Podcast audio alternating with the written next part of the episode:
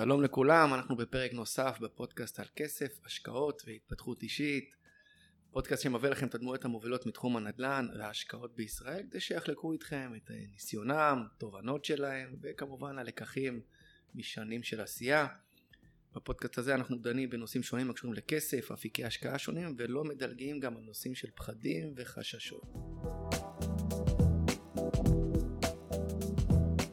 אז היום אני למעשה מראיין איש יקר, אני סוגר מעגל אפילו בפרק הזה, כי אתה זה שחשף אותי לעולם אפשר לומר. אני מדבר על uh, גיא ליברמן, עורך הנדל"ן בגלובס, לפני שנה וחצי, באפריל 2019, רואיינתי לפודקאסט המוצלח שלהם, כסף בקיר, המלצת האזנה חברים, אחרי שאתם מאזינים לפרק הזה, לא במקום.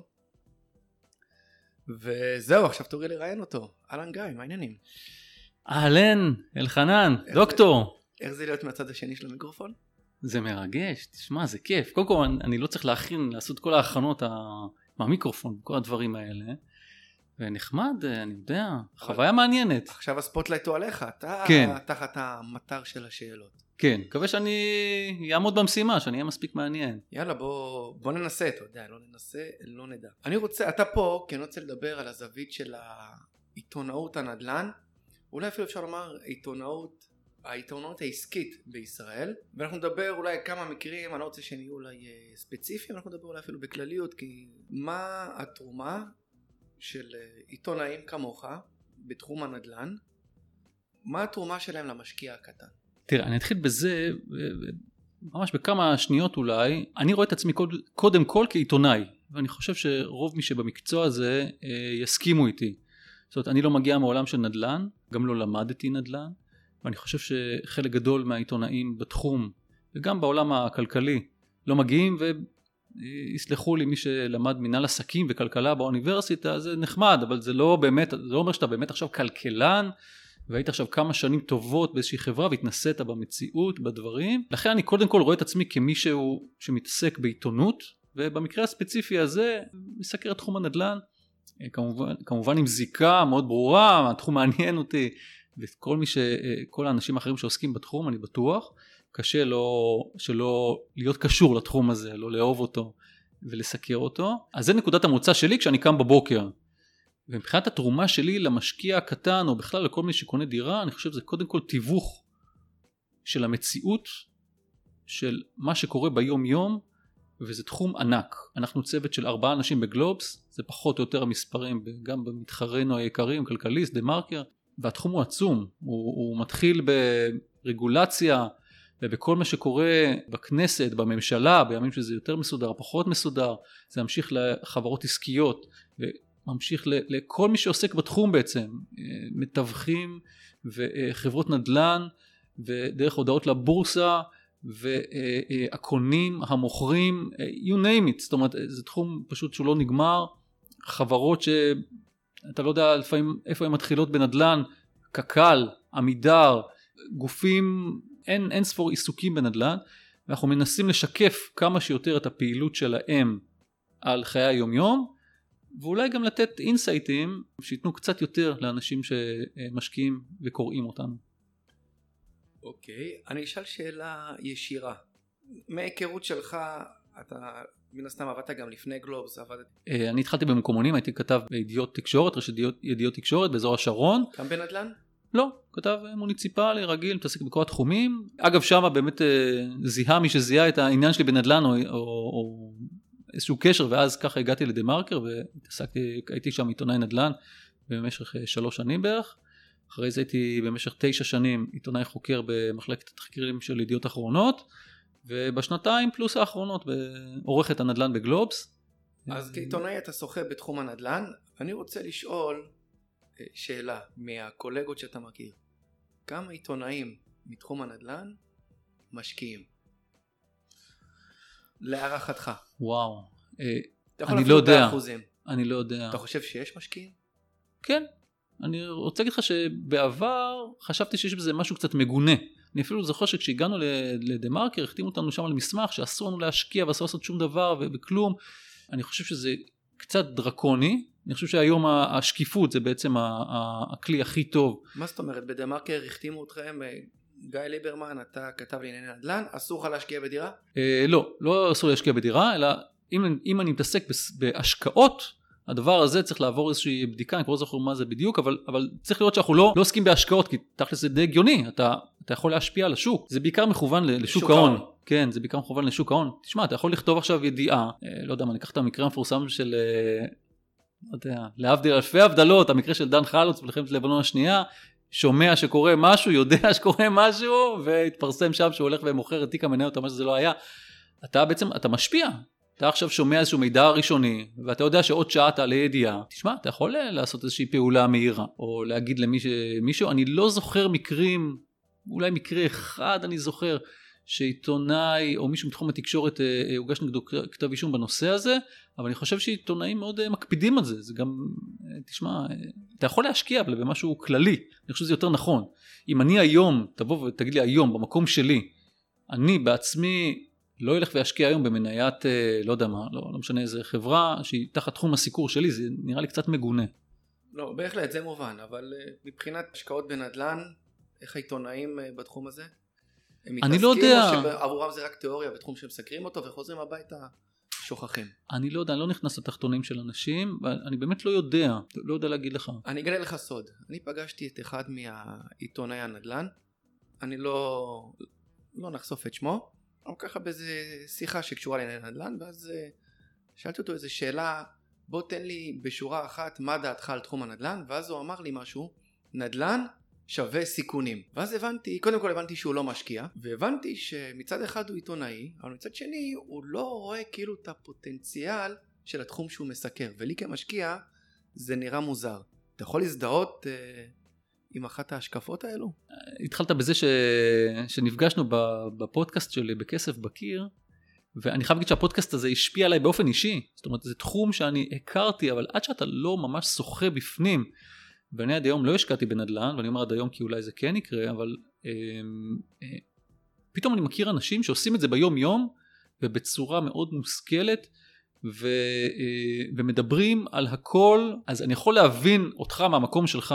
מהצד שלי כעיתונאי, אני יכול להגיד לך שבשבילי נדל"ן זה לא רק השקעה, זאת אומרת זה עוד תחום בתוך תחום הסיקור הענק הזה שלי שנקרא אה, אה, אה, נדל"ן, אבל כמו שהזכרתי קודם, יש לך השקעות בנדל"ן, אתה קונה דירות כי זה הדבר הבסיסי, קודם כל הדירות נועדו כדי שנגור בהם, יש לך נדל"ן מניב ונדל"ן אה, מניב בכל מיני סוגים, אנחנו יושבים עכשיו במשרד ולמטה יש חנויות, זה מסחר ויש לך פשוט בלי סוף, אז השקעות זה עוד תחום אחד, ואם כבר אני, אני אפתח איזשהו, סוגריים, אני אחת הביקורות שלי כלפי עצמי בגלובס, אני חושב שאנחנו מסקרים את זה אפילו קצת יותר מדי, ומזניחים קצת דברים אחרים. מה זאת אומרת?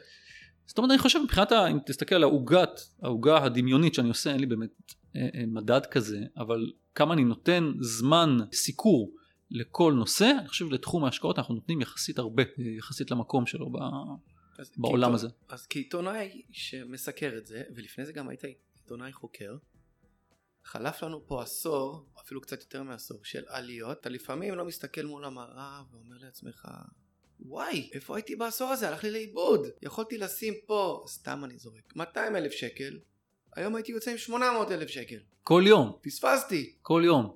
היום, היום זה עובר לי בראש כל יום. אז מה, מה, מה, מה עושים עם זה? מתבאסים או שאומרים, אוקיי, מעכשיו בעשר שנים הבאות אני צריך לעשות משהו עם עצמי? תשמע, אני חושב שזה זה תלוי ב, באופי שלך. אתה מדבר פה ב, גם בפודקאסט שלך, אתה מזכיר את ההתפתחות האישית. אני חושב שזה מקום של ההתפתחות האישית של להבין שכדאי שתנוע לאיזושהי פעולה, לא משנה מה. אה, אני יכול להגיד לך שאני לא ה... אני, אני לא, לא ה... נראה נראה לי שאני די ממוצע. לא שוחה יותר מדי אה, בפנים עמוק בהשקעות, לא חושב על זה יותר מדי, עסוק מאוד בעבודה שלי, וכן, מפספס הזדמנויות. תשמע, אני הייתי, אה, אני חושב לכל אחד יש את הסיפור הטרגי שלו על דירה, אני יכול לספר? בטח, חובה. אז אני אספר, ו... צריך להכניס קצת פלפל לפרק הזה. קצת פלפל, יאללה, ב-2005 כבר הייתי רגע לפני שאני קונה דירה. דירה פה ברמת גן, אה, קרוב לאיפה שאנחנו יושבים עכשיו. אה, אני זוכר את המחיר, 90 אלף דולר. דירת שני חדרים, שניים וחצי, קומה רביעית בלי מעלית, ו... והשתחררתי מהצבא, כמעט את כל הכסף, אפילו לא הבנתי אפילו מינופים, לא מינופים, ובאותו היום שבאתי לחתום על העסקה, התקבלתי לעבוד בעיתונות באזור השרון. ואז אמרתי לעצמי, רגע, אזור השרון ואני אגור ברמת גן, אני חייב להיות קרוב לאזור שאני מסקר אותו, איך אני אעשה את זה? ואז אמרתי לעצמי, לא, אני החלטתי שאני הולך לעבודה הזאת, התקבלתי, אני אגור שם בשרון, הדירה הזאת, נחכה, ועד היום אני חושב על הדירה הזו. כמה היא שווה היום? היום? אני מעריך ש... לא יודע, מיליון שלוש מאות, מיליון מאתיים, לא עשו שם התחדשות עירונית, אני יודע, זה קלאסי. פספוס, אבל אני מאמין שלכל אחד יש את הפספוסים האלה. לא, לכולנו יש את הסיפורים. אני אגלה לך משהו, כשאני מלמד משקיעים, במפגש הראשון אני אומר להם יש לכם עכשיו משימה לפחות בחודשים הראשונים אני אפילו לפעמים מגדיר את זה עד שנה אני אוסר עליכם אין לי דרך לפקח אבל אני אומר להם את זה אני אוסר עליכם לקרוא עיתונים ולצפות במדיה כלכלית. ואז שואלים אותי למה ואני אומר להם תקשיבו יש הרבה אינטרסים חבויים. כשאתה משקיע אתה חייב להתבסס על עובדות לעשות חקר שוק להתבסס על הידע שלך לאסוף את הנתונים לפי זה לקבל החלטות השקעה. כשיש כל יום כתבות זה נפל זה פשט רגל אה, החברה הזאת מכרה ככה והוא עשה ככה אתם לא יכולים לקבל החלטה אתה חושב שזה טיפ טוב או שאני פוגע בהם? קודם כל זה טיפ גרוע. בתור עיתונאי אני אומר לך את זה תקראו. הייתם צריכים לראות את העיניים ואת הפרצוף שקיבלתי עכשיו. תשמע, אני חושב, ואני רוצה להחמיא פה גם למתחרינו, אני חושב שהעיתונות הכלכלית היא עיתונות טובה. ופתחת בזה שהאם לעיתונאים יש אה, אה, נכסים להשקעה וכל מיני כאלה, זאת אומרת אולי זה אינטרסים חבויים או משהו, אני חושב שבסך הכל, ולא רק בנדל"ן, אני חושב שהעיתונות הכלכלית, שלושת העיתונים, עיתונים טובים. ועושים המון בשביל לשקף את המציאות כמו שצריך. לפעמים כותרת כזו או אחרת, אתה יודע, יכול אולי בשביל איזה clickbait מפה ושם, אבל גם, גם בזה אני חושב אנחנו כבר משתפרים. אבל אה, אה, אני חושב שכן כדאי לקרוא בשביל, כי עוד כתבה ועוד כתבה ואתה מתחיל לקבל אה, תמונה כללית שהיא עוזרת לך אחרי זה במיקוד שלך. אני יכול להגיד שלפני, ממש לפני כמה ימים התייעצתי עם איזשהו משקיע שהתראיין אצלי בפודקאסט לא אתה אני מצטער ו... ושאלתי אותו איזושהי שאלה לגבי ש... שייתן לי אינדיקציה מה... מה... כי אני זוכר שהוא דיבר איתי על, על אזור מסוים שהוא, שהוא התמחה בו. לקראת כתבה שאני עושה. אתה מבין זה משהו שקיבלתי מידע מגוף אה, מקרו ורציתי לקבל עוד חוות דעת ממישהו שגם נמצא בשטח. אני חושב שגם לך ולי היו כמה שיחות כאלה. כי אני רוצה לקבל עוד עוד אה, אה, אסמכתאות למידע שאנחנו בסופו של דבר נגיש לקוראים ובסופו של דבר אני חושב שגם אין אפס. כמה אתה יכול להמשיך לקרוא אותי כשאני מחרטט אותך? זה, זה קשה מאוד. אני חושב יכול להגיד לך תשמע בואנה תל אביב התשואות הן מספר אחת בארץ. בסדר אז פעם אחת תיכנס לכתבה פעם שנייה פעם שלישית תגיד שמע החבר'ה לא מחוברים אני פוגע בעצמי. מה אתה חושב על העניין של כתבות ממומנות? אחת לכמה זמן אנחנו אני מסתכל באינטרנט ואני פתאום רואה כתבה יש איזה כותרת מפוצצת ולמטה נכתב בשיתוף עם או לפעמים כתוב במימון של או זו כתבה שיווקית והרבה אנשים כי ככה אנחנו בעידן האינסטנט אנשים קוראים את הכותרת מדלגים על האותיות הקטנות הללו קופצים לתוכן ואז למעשה כל המערך השיקולים שלהם אפשר לומר שהוא מתעוות או מושפע בהתאם למה שכתוב בכתבה הזאת. אני חושב שכתבות ממומנות זה אסון, לא פחות. כי בעצם מי שמתווך לך את המידע הוא כאן בעל אינטרס ברור. אז נכון שכתוב לפעמים תוכן מקודם, כתבה שיווקית או משהו, אבל לא מעט פעמים אתה רואה את, ה, את הפונטים שהם דומים, הכותרות דומות, מבחינת הצבע והצורה, כי זה גם מה שהמפרסמים רוצים, כי אחרת באמת זה יראה כמו פרסומת לכל דבר, אבל המסר הוא אחר. אני אתן לך דוגמה, ביום אה, חמישי האחרון, פרויקט גדול באשדוד, נכנס להקפאת הליכים, איזושהי קבוצת רוכשים שם שנכנסו לאיזשהו פרויקט משרדים או משהו. בניין משרדים, נראה לי בסביבת הנמל או משהו כזה. אה, רחוב ההורגים שם, זה ה... זה, זה אזור תעשייה. עשיתי גוגל בשביל להסתכל קצת, אה, קיבלתי את הכתבה, ראיתי את השמות, עשיתי גוגל על אחד השמות. ואז אני רואה שהשם שלו מופיע בשלוש כתבות ממומנות מלפני איזה שנתיים. היזם זה זה פרויקט חדשני וזה וזה וזה. עכשיו תשמע אני מסתכל על זה על התוצאה זה לא אחד אחד לאחד אבל עצם זה שיש כתבות כאלה שעלו לאוויר הפרסומת הזאת במקרה הזה היא יכול להיות שיצרה נזק ללא מעט אנשים. עכשיו אם תבוא אליי אה, עוד פעם לגלובס, לך לכלכליסט, למרקר, לא משנה מי, אני, אני עכשיו מדבר בתור עיתונאי, אותן כתבות לא היו עוברות, לא היו עוברות אותנו. לכן זה עבר למגרש של הפרסום הממומן. והנה תוצאה אחת, יש עוד הרבה כאלה, ש, שמסתיימת בצורה לא טובה. אני מקווה שהם יצאו מזה, אני מקווה שימצא שם הכסף, אבל... אז בוא ננסה אולי לתת אה, כמי שעומד בצד העיתונאי, זה שכותב את הסיפור, זה שכותב את הכתבות האלו, בוא ננסה אולי להוציא טיפים לאנשים שקוראים את הכתבה ומה שנקרא זהה את המשווק או לא יודע מה או זהה את העוקץ או וואטאבר מה אנשים צריכים לחפש בכתבות בשביל להגיד הופה יש לי פה נורות אדומות אמ, תראה קודם כל מאחורי כל כתבה יש סוג של אינטרס. אוקיי? עכשיו יש אינטרס שהוא אינטרס אה, נורא פשוט אני יכול לך מה, מה, מהיום יום שלי אני אראה לך פה את המייל שלי יש לי אה, אה, היום קיבלנו אה, הודעה לעיתונות ממינהל התכנון על זה שאישרו תוכנית מסוימת אז האינטרס פה של מינהל התכנון זה שכולנו נדע שזה קורה וגם כולנו, כולנו נדע שהם עובדים. אז זה בוא נאמר גוף ממשלתי לגיטימי שידעו שהם עובדים כי הם מתוקצבים. כן, אבל גם בתוך ההודעות האלה אנחנו מנסים לקחת ולתת לך edit value גם מול המתחרים שאני מאמין שהם עושים את אותו הדבר. אה, אל תעשו את זה, אנחנו עושים יותר טוב, אבל אה, אה, לתת עוד edit value כי איך שרואים את זה במינהל תכנון זה לא איך שאני רואה את זה, אותי מעניין להגיד למשל מי היזם, אולי לנסות לדבר עם היזם, אולי לנסות להבין ממנו עוד פרטים מתי זה באמת קורה. זה שעכשיו אישרו, אה, אה, נתנו, כל, תמיד הכותרות זה אה, הופקדה תוכנית, אושרה תוכנית, הופקדה התנגדויות, אתה לא יודע בדיוק יודע מה, אז לנסות להסביר את הדבר הזה.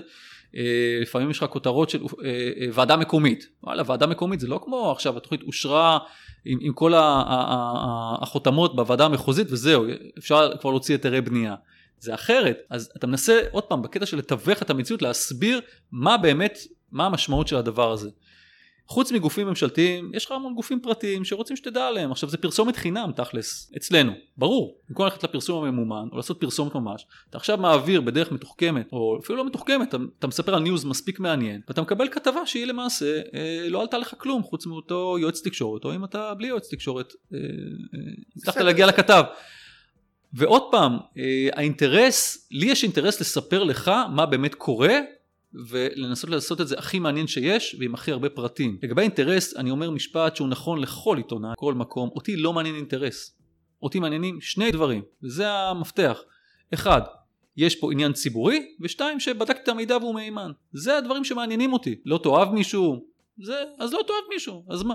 מישהו רוצה, סלח לי, לדפוק מישהו? אוקיי, הרבה מאוד כתבות מאוד חשובות לציבור יצאו בגלל מניעים כאלה, אבל אותי עוד פעם זה לא מעניין, אני בא לתת לך את השירות, את המידע הכי מהימן שיש. בעיתונות בכלל. רגע, אני רוצה להגיד לך עוד משהו, שאלת טיפים. טיפים. אני אסיים בטיפ קטן, תנסו לקרוא עוד. כמעט תמיד הייתה היסטוריה, זה לא הייתה הכתבה הראשונה, או לפחות תלוי בטקסט, אולי גם בעיתונים אחרים, תעשו חיפוש, אני חושב שזה זה טיפ שאני חושב שאנשים היום כבר מבינים אותו לבד, בגלל גוגל אנחנו עושים את זה די אוטומטית אפילו, תקראו, ת, תנסו לקרוא עוד קצת, זה לא קשה. בעיתונות הכללית, לאו דווקא בנדל"ן, הכותרות שמוכרות זה הכותרות המפחידות, פסימיות, על אסונות. רגש.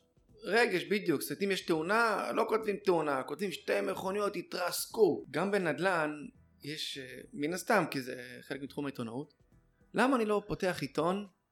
אולי זו גם שאלה כללית לא קשורה לנדל"ן. למה אני לא פותח עיתון? ואני אומר איזה יופי הנה יזם בנה פרויקט במקום חמש שנים בארבע שנים מכר את הדירות וכולם מרוצים.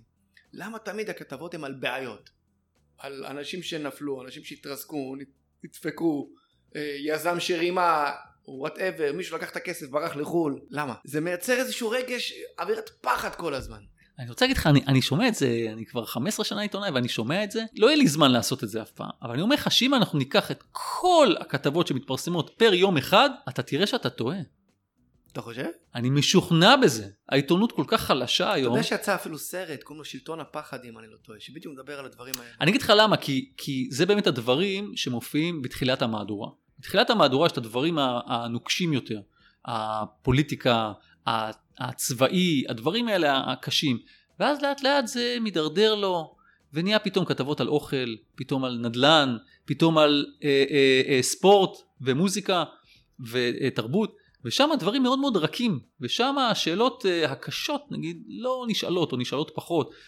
וזה חלק מאוד משמעותי מהמהדורה ומהעיתונות בכלל. אני חושב שקודם כל, אני חושב תפקידנו הוא להביא לך דברים חדשים ולהביא לך דברים מעניינים. אם זה כולל גם דברים לא טובים, תשמע, יש עכשיו אנחנו על רקע, כבר מתחיל להיות קצת, אה, אה, קצת דמדומים אה, של פרשת אלדד פרי. זאת אומרת, מה זה דמדומים? אנחנו לפני כחודש וחצי התפוצצה הפרשה, כל יום כתבות, אצלנו היו גם מלא כתבות, ועכשיו אנחנו נכנסנו לשלב בפרשה הזאת, שכבר אין כל כך מה לסקר. סיקרנו את רוב הדברים הגדולים, אה, כל מי שהיה לו מה להגיד בהתחלה בא ואמר את זה, ועכשיו, אלא אם כן יבוא מישהו עם מידע חדש, כל מיני דברים כאלה, אז יש פחות סיקור.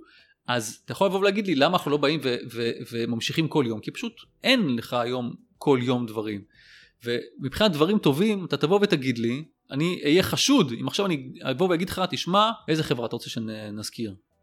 אה, שיכון ובינוי, אזורים, אה, האורה, מי שאתה רוצה. האורה עכשיו לקחה פרויקט, עשתה אותו וואו. אתה תבוא ותגיד לי, תגיד, מה זה הדבר הזה? כמה שילמו לך על הכתבה הזאת? אתה מבין? אני אהיה חשוד בדבר הזה באופן מיידי. זה מלכוד. נכון, זה מלכוד. אה, אבל אני חושב שאם תסתכל על רעיונות, אני יכול להעיד על עצמנו, על רעיונות שאנחנו עושים לא מעט, בעיקר במוסף הנדל"ן שיוצא אצלנו פעם בשבוע, הרעיונות הם רעיונות כאלה שבאים לכבד מאוד את האנשים שאנחנו מסקרים, ואני אומר לך אצלי זה, זה, זה גם בילדין, א', אני באופן אישי, יש לי ריספקט לכל בן אדם שבא ויוזם ועושה, מבחינתי, אני אולי תצחק עליי, שפותח דוכן פלאפל, יוזמה, קטנה, אבל בן אדם בא ו... ולקח סיכון. ואני חושב מהמקום הזה אנחנו באים לסקר את, ה, את העולם הזה, ולאו דווקא מחפשים את, ה, את הרע. אני מזמין אותך לקרוא את, ה, את הרעיונות האחרונים שעשינו. יאללה. תגיד לי מה אתה חושב. אני אקרא בהחלט. יש לנו הרבה סיפורים, הזכרת עכשיו את אחד מהם, אנחנו לא נזכיר שמות, יש הרבה יזמים שעשו ה...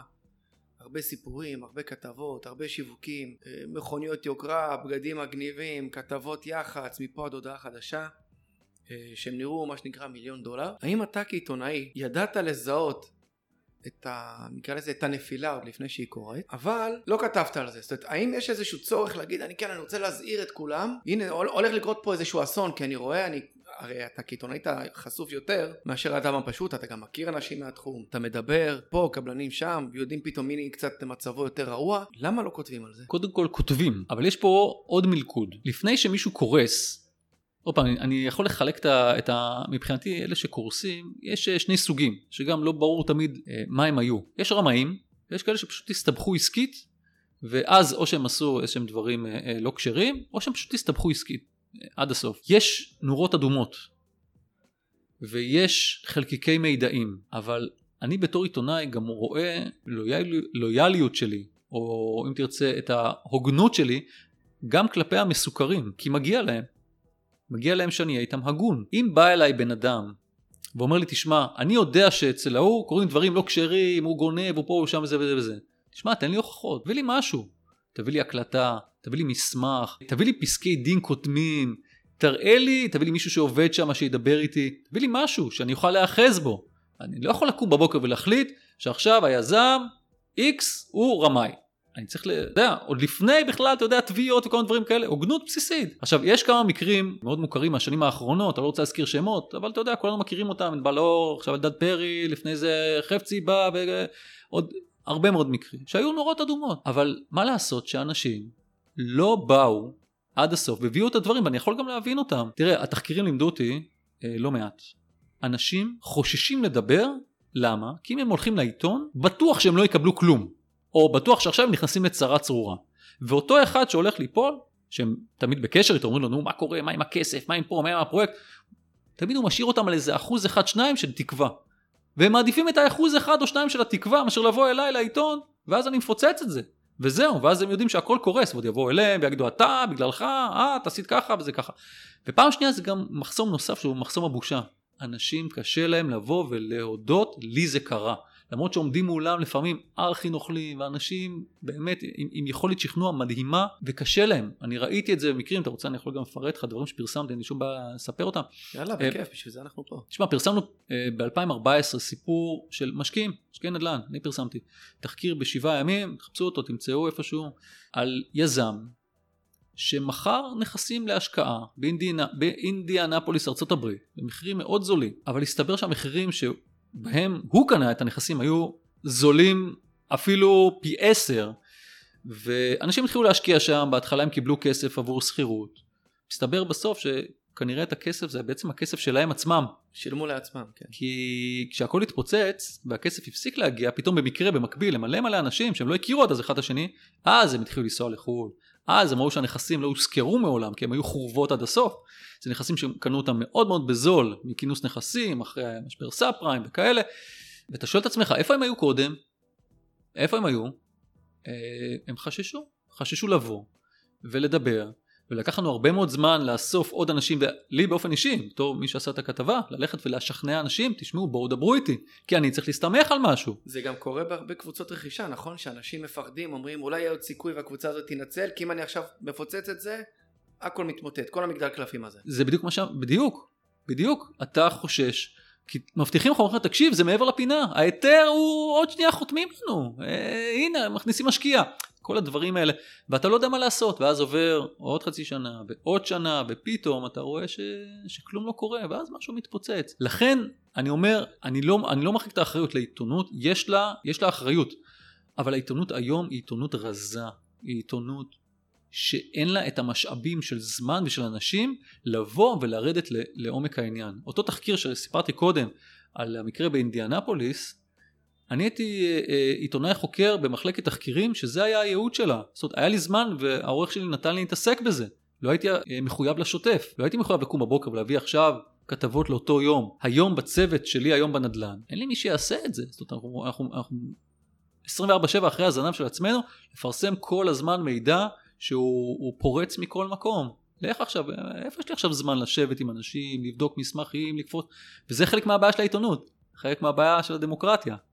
אז הרבה מידע לא נחשף בגלל שכולם עסוקים.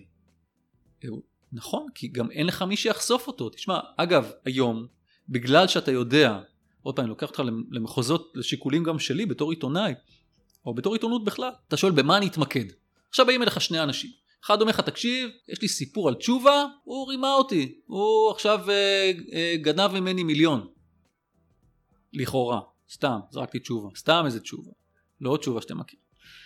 ואז יבוא לך מישהו ויגיד, אה, תשמע, יש לי סיפור על איזה נוכל שקוראים לו משה, לא שמעת עליו אף פעם, והוא גנב מאיתנו 100 מיליון. על מי אתה הולך? על תשובה שכולם מכירים? או על הבן אדם הזה שאף אחד לא מכיר אותו? כי אני יודע שכשאני אפרסם את זה, אז יבוא אליי גם העורך מלמעלה, ובצדק, יבוא ויגיד לי, תגיד, מה, למה אתה מתעסק לי עם המשה הזה? מצד שני, הסיפור של תשובה הוא סיפור קטן יותר, מה אתה עושה? ובגלל שחלק מהשיקולים שהעיתונות היום היא רזה במשאבים. רייטינג, אולי. גם, נכון, כן, כן, זה לא, לא מתבייש להגיד, כן, העיתון מחפש, זה לא רק רייטינג, העיתון מחפש שיקראו אותו, מחפש להיות במקום הנכון. תשמע, זה, זה נורא נחמד לבוא ולהגיד, תשמעו, רייטינג וצה, וצהוב וזה, אבל אתה יודע מה, ראיתי מספרים, כשאתה מפרסם דברים טובים, אני אגלה לך סוד, אנשים לא קוראים את זה, זה לא יאומן, זה אמיתי, אנשים פשוט לא קוראים. תפרסם עכשיו שמישהו עשה משהו, אתה תקבל הרבה לייקים בפייסבוק, בצ'ארטביט, איפה שבודקים כמה אתה מקבל אה, צפיות, כלום, זה החיים. מכל הסיפורים של אנשים שנעקצו, שאכלו אותה, נדפקו, פספסו, הפסידו, כעיתונאי, אתה יכול לאפיין מה, מה קווי הדמיון בין כולם? קל נורא. קל מאוד. יאללה בוא ניתן את זה אה, חבר'ה למאזינים אה, תקשיבו למה שהוא אומר עכשיו אולי תזהו את זה אצלכם ותצילו לפני שיקרה הנורא מכל. חוסר ידע. אנשים שפשוט אה, משקיעים בלי שהם יודעים לאן הכסף שלהם הולך. זה קצת מזכיר לי את עצמי כשאני שם כסף על כל מיני ביטוחים שאני אומר עזוב אותי בשקט לא רוצה אבל זה כסף קטן אבל אני מדבר על אנשים שהשקיעו באינדיאנפוליס או שהשקיעו בכל מיני קבוצות רכישה, או בכל אה, מיני מכשירים פיננסיים, כי בא אליהם מישהו, והוא נשמע מהמם, והוא הזאב מוול סטריט קטן לידו, ואומרים הנה זה סיפור הצלחה, ולא, ואתם חייבים לדעת במה מדובר, וזה זה, זה, זה גורף. תשמע, החבר'ה באינדיאנפוליס, הם לא נסעו לשם. אני סיקרתי, אה, אני די בטוח שהוגשו אז שבע תלונות, תלונות במשטרה של שבעה אנשים שונים במקרה הזה. אגב עוד, עוד אינדיקציה בשביל לפרסם, עוד עניין ציבורי לפרסם, אף אחד מהם לא נסע לשם, לא ראה את זה בעיניים. אז אפשר לומר אולי שהם לא נעקצו, אלא הם רצו להיעקץ? יש להם אחריות, בואי. פילוסופית ו... אתה יכול להגיד את זה, אבל אה, עובדה שזה קורה להמון אנשים. אבל אולי מי שלא טורח, אני לא מעודד את זה חס וחלילה, אני רק מנסה לתת קונטרה מחשבתית.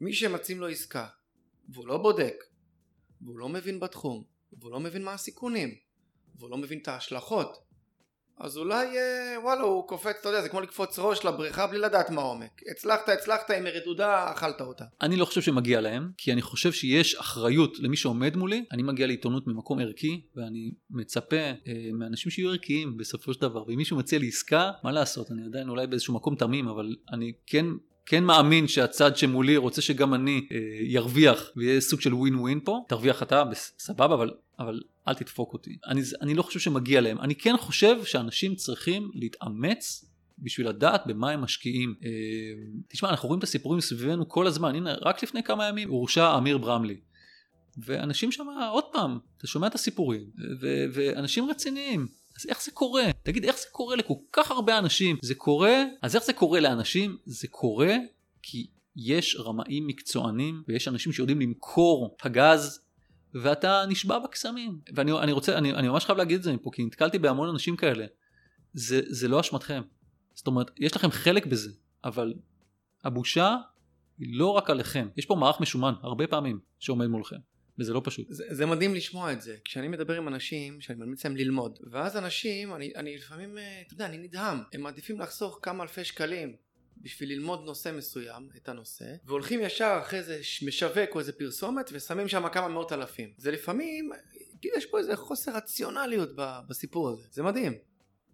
עכשיו אה, כעיתונאי אני רוצה לשאול ככה לקראת סיכום עשינו הסכם שלום עם האמירויות או יותר נכון כאן איזה הסכם גילוי אינטרסים או whatever איך שרוצים לקרוא לזה ואני לא יכול שלא לשים לב אני פתאום רואה בפייסבוק צצים לי בפיד אני רואה בטאבולה באאוטבריין בכל מיני כתבות קופצות לי פרסומות השקעות נדל"ן באבו דאבי השקעות נדל"ן באמירויות השקעות בלה בלה בלה בלה בלה. תוך כמה זמן עד שנראה כתבות על ישראלים שנעקצו שם על ידי ישראלים אחרים? אנחנו נראה בטוח.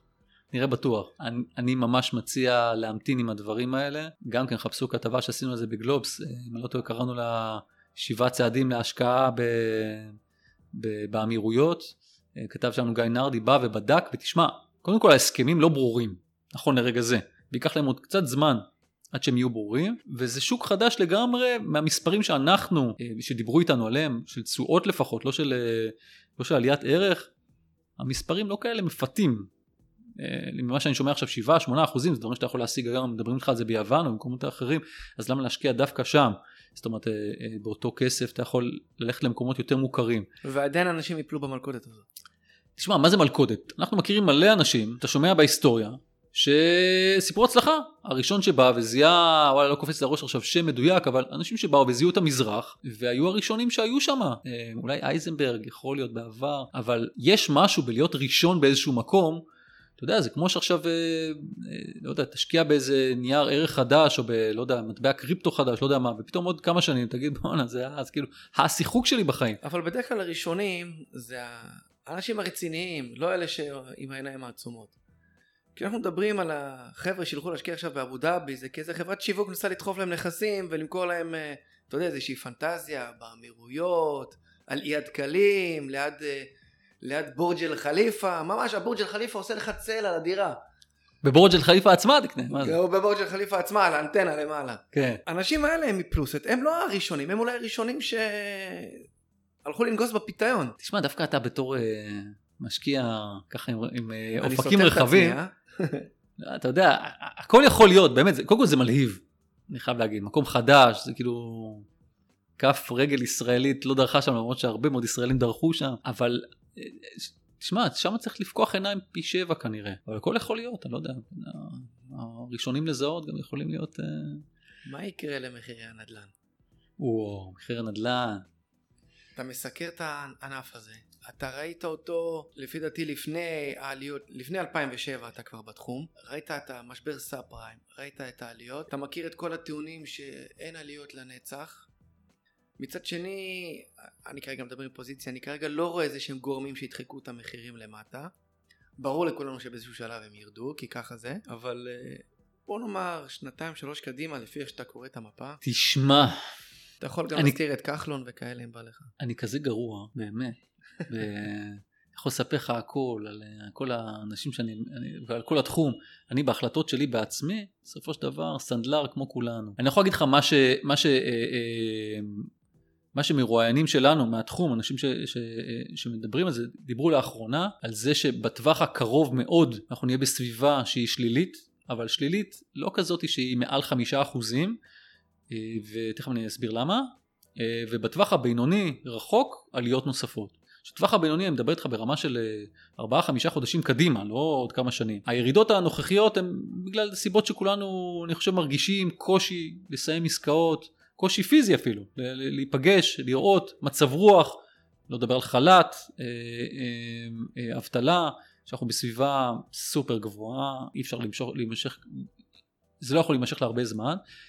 מצד שני אנחנו גם שמים לב שהמשבר הזה הוא משבר לא סימטרי, זאת אומרת יש מקומות שנפגעו טוטל, טוטל לוס, ויש מקומות שפורחים. לכן בטווח הקצר מדברים על ירידה של עד חמישה אחוזים, עד חמישה אחוזים למה? אומרים חמישה אחוזים זה משהו שגם אדם פרטי יכול לספוג, ואם אה, יש משהו שלמדתי ממשבר הסאב פריים ואז הייתי כתב נדל"ן בדה מרקר למדתי דבר אחד, שוב אמרתי לך את זה בעבר, ישראלים הדהימו אותי, אני המחירים לא ירדו, ולמה הם לא ירדו? אנשים לא היו מוכנים להיות פראיירים, לא היו מוכנים להיות אלה שיושבים עכשיו ביום שישי בערב עם חברים, להגיד וואלה, פשרתי, הורדתי באיזה 200 אלף שקל, לא היו מוכנים, אז פשוט נעמדו על הגדר, לא מכרו דירות, זה היה לא יאומן. אז אני חושב שגם פה זה קורה אותו דבר. בקיצור, עד חמישה אחוזים אני חושב שזה משהו שבן אדם יכול לספוג בלי שהוא גם ירגיש עם עצמו לא טוב. ומבחינת חברות עד חמישה אחוזים זה משהו שהבנק ייתן להם זאת אומרת זה משהו שהבנק לא יבוא ויגיד להם היי הצגתם בדוחות ככה וככה ועכשיו אתם מתפרעים בטווח הבינוני גבוה יותר, תשמע, אין היצע קרקעות, זה לא יעזור כלום. תסתכלו, אמרת, התחלנו את זה לקרוא עיתונים, לא לקרוא עיתונים, תראו מה החברות הגדולות עושות. כולם הולכות להתחדשות עירונית. חברות שבעבר לא הסתכלו על התחום הזה. אין קרקעות, ולכן הן נמצאות שם. לא בגלל שזה תחום סקסי, ההפך, זה תחום קשה מאוד, דורש פסיכולוגים, שישבו עם, ה, עם הדיירים ועורכי דין והסכמים מורכבים, אבל הן הולכות לשם כי אין להם קרקע. אין קרקע, אין היצע, אין היצע. טסים למעלה. לא יודע אם טסים, אבל זה הכיוון הכללי. טוב, אז גיא, תשמע, היה... זה היה רעיון שונה, דווקא לשמוע את הצד, איך, איך דברים קורים בצד השני של מי שכותב אותם. תודה רבה, ואני מקווה לשמוע שאתה תשקיע בנדל"ן בקרוב. אחלה, תודה שהזמנת, אלחנן. איזה כיף. ביי ביי. ביי ביי.